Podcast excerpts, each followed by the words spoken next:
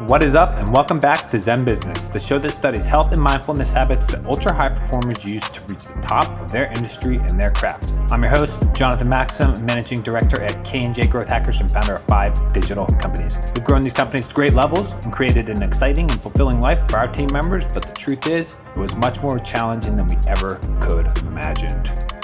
All right, now let's jump in. Here are the four things I'm investing in in 2023 to generate more passive revenue for my life and for my business. Let's jump in. Okay, welcome back. So, today in this episode, we're focused on money.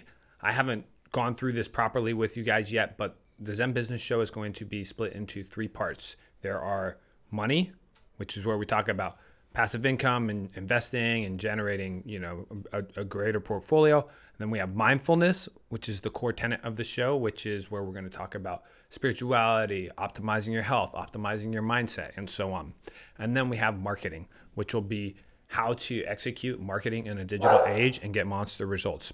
So, going forward, you're going to notice that there are three different types of episodes and topic content. Now, we publish it on different channels and it's all still going to live here on Zen Business, but you'll see it in other places and in other ways.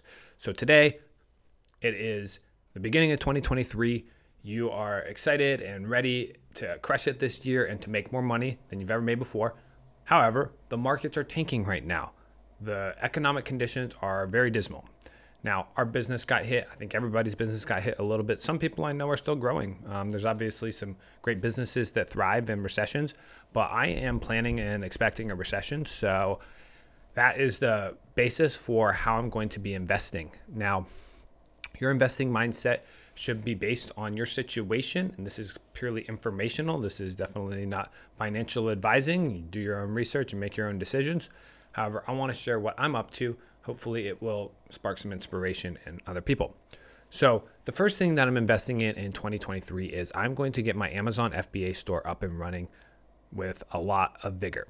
Now, I've had Amazon automation stores in the past, dropshipping stores. I'm definitely not doing that. That is way too short lived and it's just not a great business model in my mind.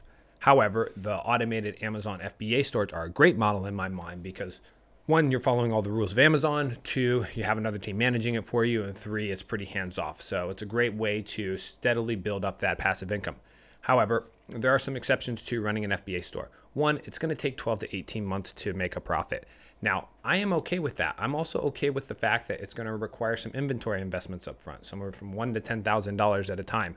So let's just say I buy thousand dollars in product and I sell it over the next week. I make two thousand bucks. Okay, I yield a thousand bucks. Not a ton of money, but that's how FBA stores work. You buy a little bit of inventory at a time, you sell it off, and Amazon fulfills it. This model is, is very favorable. However, I know people who have Amazon FBA stores and complain about them because they're not making enough money. However, if I can have a hands-off store that's even generating a thousand bucks a month for me, I'm fine with it. As long as I don't have to touch it and my money is working for me, that's a great investment in my mind. Because after a few years, I also know people with stores that are doing like 200,000 plus per month on their Amazon FBA stores, but those stores are like a year, maybe two years old.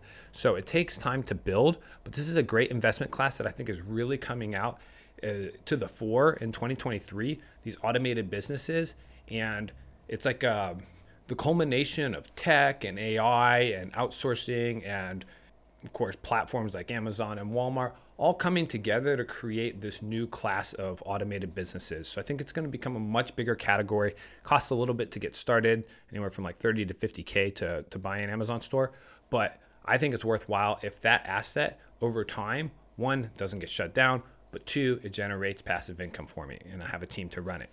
So I'm doing it a little bit more hands-on than your regular Amazon automation provider would do. Um, I do have a, a, a partner in a company who's going to be running my store, but I am a little bit more involved in the process in the sense that I'm making some of the strategic decisions. I'm deciding on budgets and scaling and things like that. Um, there are other automated businesses that are coming to the fore that have a similar trajectory in terms of timeline. Like YouTube automation takes about 12 to 18 months to really start making a great profit. I would love to get a YouTube automation store going. I'm going to first get the Amazon store, you know, up and going and, and profitable before I dive into that. The reason is one, obviously Amazon's not going anywhere. Two, it's passive. Three, it has enterprise value, meaning it can be sold for a multiple or a markup. You know, the business itself can be sold to an acquisition later on. a lot of benefits there for me. And I've had my experience with other type of e-commerce automation services, and I think the the Amazon FBA is the best model for that. Second investment class that I'm doing in 2023 is real estate.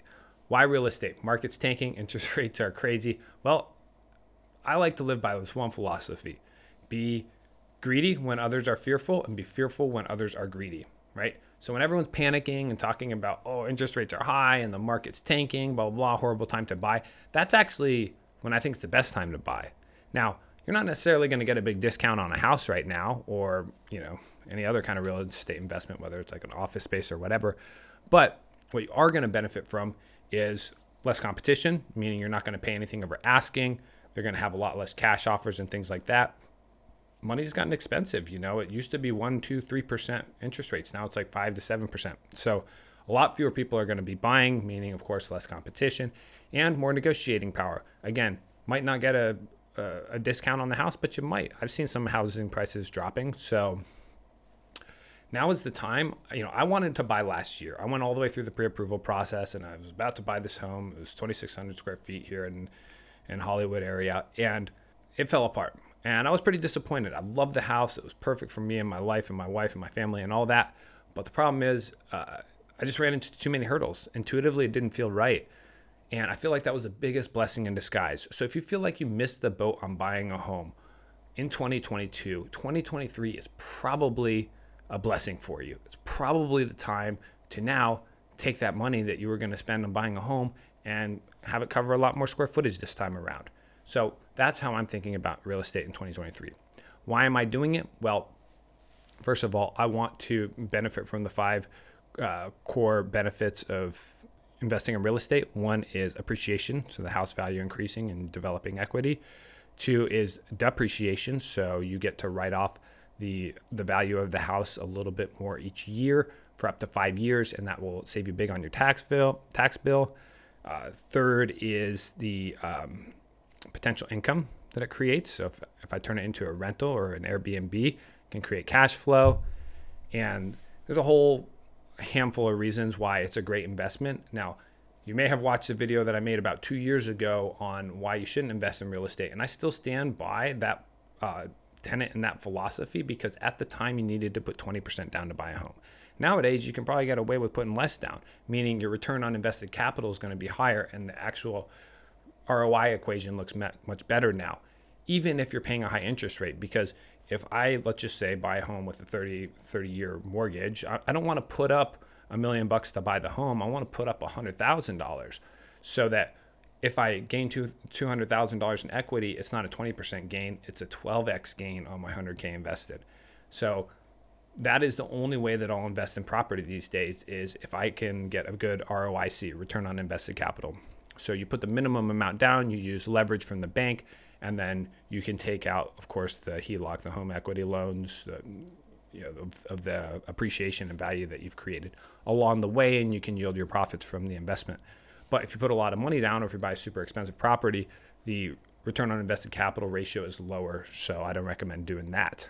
However, given that things are probably going to get a little bit worse in the economic markets in 2023, I am positioning myself to be ready for that. So if there's a stark drop, that's when I'm going to act. So I got my my weapons loaded, I got my money ready to go that I want to invest and I have a lender in mind. So as soon as I'm ready, I'm going to go get the pre-approval done and I'm going to strike fast as soon as I see uh, you know lead dropping in water, as soon as I see the market tanking. And you know, it might be a home to live in, it might be a uh, an Airbnb property, or it might just be a rental, an investment. Either way, I'm going to get my hands on some this year, and I think that five years from now, I'm going to be really glad I bought during a recession because I remember back in 2008, if you guys remember, maybe you don't, maybe you do. In Stockton, the house prices literally went from like $500,000 down to $100,000. So that crash was a great time to buy. They say millionaires are made in recessions. I'm very much in agreement with that statement. Look at when everyone else is panicking and freaking out, and that's when you want to be investing. So, I'm glad that I held on to some cash. I didn't invest all of my money during the bull cycle this last, you know, five years or whatever. Kept some in cash. So now when the markets are softening up and it's lighter, I can actually activate and deploy that cash and make much better ROI on it because, of course, you know, you're going to have a lower amount to put down. You're not going to have to pay over asking. And, you know, once the interest rates normalize, you can refinance and, and then your, you know, your cost of leverage goes down. So real estate, big category for me. Also, just from a diversification perspective, I want to have some hard assets beyond all of the crazy digital assets that I have. Which takes me to my third investment for 2023, and that is Bitcoin. I am still a big believer in crypto. I don't care what anybody says. Fundamentally, the technology has not changed. All that has changed is market sentiment. Now, is there going to be regulation? Is there going to be more tumultuous and craziness? Yes, absolutely. In fact, I could see Bitcoin going even lower. Uh, that doesn't mean I don't believe in it. All the markets are tanking. I mean, tech companies are down like 80%, or they were at one point. So that doesn't mean that companies like Salesforce are just going to evaporate. Same thing with Bitcoin. It's not just going to evaporate. And even if the government puts more regulation around cryptocurrencies, again, it's an autonomous software program. Like they can have regulation around it, but you could just hold it offshore and you would not be subject to any of that reg- regulation. So the whole Bitcoin situation and scenario, I know there's a lot of people who are bearish on it right now. And again, that is why I want to be greedy when others are fearful because it's a perfect time to buy. What I can tell you now is I've been through three bear cycles on crypto from 2017 to uh, 2020 and now today. And it always comes back up. And it usually recoils about 40%. So these big drops and all of that, they're all normal. I've seen them all before. It's not going anywhere. The technology fundamentally is still the same, and it's just a matter of market sentiment. They say that 80% of stock and you know equity pricing is speculation. So only 20% is fundamentals, meaning the actual company valuation, if you ran the math on, let's just say Salesforce, it is only worth 20% of what its market cap is. But of course, the excitement, the, the forward looking uh, speculation, and so on get people to buy and they drive up the stock price. Because stocks and crypto are all 80% speculation, we're really looking at like the 20% fundamental value. And this is where you will see it's not really going to drop below a certain support level or a certain price per share on most entities because they have the fundamentals there. Like the actual math works out where it does make sense to invest in this company based on its fundamentals, its financials. So that part doesn't change. The fundamentals don't change. All that changes is, is market sentiment and, of course, the government printing money. So every time coming out of a recession, the government, the whole reason that they print money is to stimulate economic growth. They make lending cheaper, and then people like me borrow money to invest in businesses and invest in houses and stuff like that, and the economy starts booming again. So once we are through the austerity measures, which are happening right now, then the government will start printing money again. And then, of course, everyone's like, oh, breath of fresh air. Let's start getting active. Let's start making money. Let's start doing things again.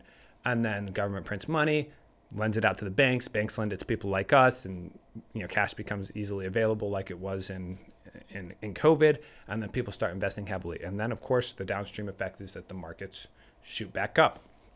Now, another reason that I'm investing in Bitcoin and specifically Bitcoin because I don't think Bitcoin is going anywhere. Robert Kiyosaki has uh, been saying the same thing. I think Bitcoin and ETH are, are solid. The other cryptocurrencies are probably going to be up against a lot more opposition from the government. But for the fundamentals for the big three like Bitcoin, Litecoin, and Ethereum, I really don't think those are going anywhere. But I'm putting most of my portfolio into ETH and Bitcoin. And the reason is, is because this is because it's a decentralized technology you know th- this is why they can't just like extinguish it like you know a fire. That it's living all over the world. Bitcoin servers are these miners are all over the world and so the network even if you take down a few nodes there's still tens of thousands of nodes left of this economic infrastructure. Now what that does and the reason the government doesn't like it is because it's hard for them to control. But on that same token because it's hard to control it gives more power to the people the centralized bank doesn't have as much of a grasp on everyone's money flow. For example, they can't print more Bitcoin, whereas they can print more US dollars. So the US dollar could become massively inflated like it is right now, and Bitcoin is a, a limited quantity, right? They're not minting any new Bitcoin. So from the uh, societal and socioeconomic impacts of Bitcoin are ones that I agree with, which are more of a decentralized thing where the people have more control of their money, the people have more control of regulation and things like that. And it's not from some big umbrella government who just is being forceful around how they enforce regulation. So I think for that reason, everybody who is in that camp is going to continue investing in it. And those people are generally entrepreneurial. They have money and they want to invest it and keep it safe. They don't want to be losing value by putting it in the dollar and having that dollar inflate. So that is why I'm investing in Bitcoin. And the last and most important thing I would say, well, actually, I'm going to throw in one bonus one, but before I get there, I am investing in my mind. I'm going to be investing heavily in coaching, courses, mindset, books, etc. I read a book and I'm going to do a separate episode on it that uh, that I'll do next. But this book, uh, The Almanac by Naval Ravikant, really inspired me in a lot of ways. But the most direct implication that I can share with you today is that now I read for an hour a day. The book provides a lot of reason and case for that. Really, it's a it's a philosophy book at the end of the day, but I am investing heavily in my mind. Why? Because one reading is you're never gonna get a bad ROI from reading, right? It's usually gonna replace time that you're watching TV or scrolling or something else. Uh, the, the likelihood that you're gonna lose value by reading is extremely low, in my opinion. Second, this is most of what course creators and coaches and you know luminaries all of their knowledge lives in books. And I think you get a huge competitive edge by reading. So I've committed myself to reading an hour a day and I've had no problem doing it. Once I got past a certain point of um, like stir craziness and discomfort of like having to sit still and really focus for like an hour or more, then go into a flow state, right? And then it becomes super pleasurable to read. And then you start picking up books and tearing through them. It's January 5th right now. I've already read two and a half books this year, completely through. And that's because I had developed an appetite for it through reading the Naval Ravikant book. So I recommend that book heavily to you. But here's my reading strategy for the year I keep a book on spirituality open, I keep a book on business or some kind of professional development, and I keep a book on entertainment. So I have three books open at any given time. I also have no problem scrapping a book that doesn't resonate with me. I picked up a book and read 30% of it, this uh, happiness hypothesis, didn't strike for me. Why? I've read most of the content before, so it wasn't really that riveting. I, I could have probably written the rest of the book if I had really wanted to. So I shut that book, started a new one. Now I'm reading a book on how to do webinars.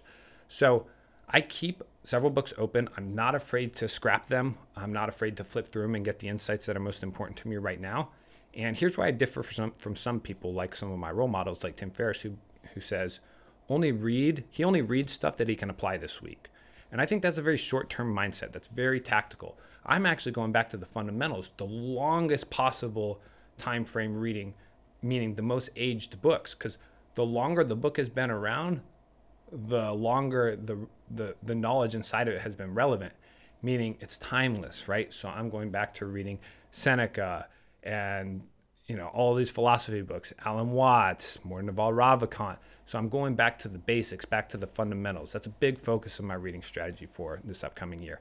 And so when i hire a coach it's going to be somebody that aligns with the stoic values that i have and you know fits into this uh, this new me this new 2023 me by supp- supplementing all of the the reading that I'm doing with somebody to hold me accountable and to reach those new levels. So, coaching, reading, learning, huge, huge investment category for me this year. I think more than ever. I mean, I used to think I read a lot of books, but now I'm like, I'll probably read like over 100 books this year.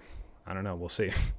but uh, I implore you to do the same. I think it's a great weapon to have on your side, and it's 15 bucks, 30 bucks for a book. It's way cheaper than a course. And if you actually sit down and take time to read it through and really gain the knowledge from it, like for example with the the Almanac book by Naval Ravikant, after I finished it, I started it back over, just started reading it again. Why? Because it's timeless, right? A lot of these age old principles, these philosophy driven approaches, will set your mind at a subconscious level to make decisions that favor you in the long run, not just the short run. So that's how I'm going about the, the reading investments in 2023. And the last one, super importantly, is I'm investing in tech and AI. I just did an episode, I think you're probably going to have heard it by now, on ChatGPT and how it can automate the content production process for marketing and how that's just the tip of the spear. I see because I'm a marketer and a content creator, I see this world opening up and blossoming in a huge way. So I am going to be learning all about AI. I'm going to be learning all about ChatGPT and OpenAI and all of these platforms that are enabling the automation of business, content production, knowledge sharing, personal growth, etc. So at K&J, we have restructured our whole business offering and we have taken what we ha- what have been 48 line items of each project before. So our standard service set had 48 different tasks and projects in it. That is now down to eight. And the way that we did that was we replaced about 10 to 15 workflows with AI powered technology, whether it's human checking off on the AI's work or whatever. But that has enabled us to get content production much faster, draft scripts, draft ad copy, draft video content, all much, much faster. So we're investing heavily as an organization in that. And therefore, our clients are going to benefit from it too, because now they're going to be able to pay a lower price tag. We lowered our price tag because we're not using as many humans. It's easier to do with technology. So we're investing heavily in AI. And I recommend that you do the same. So, with that, those are my four investments for 2023. If you have other recommendations, I'd love to hear them. Or if you have another topic that you want me to cover, feel free to just DM me on Instagram.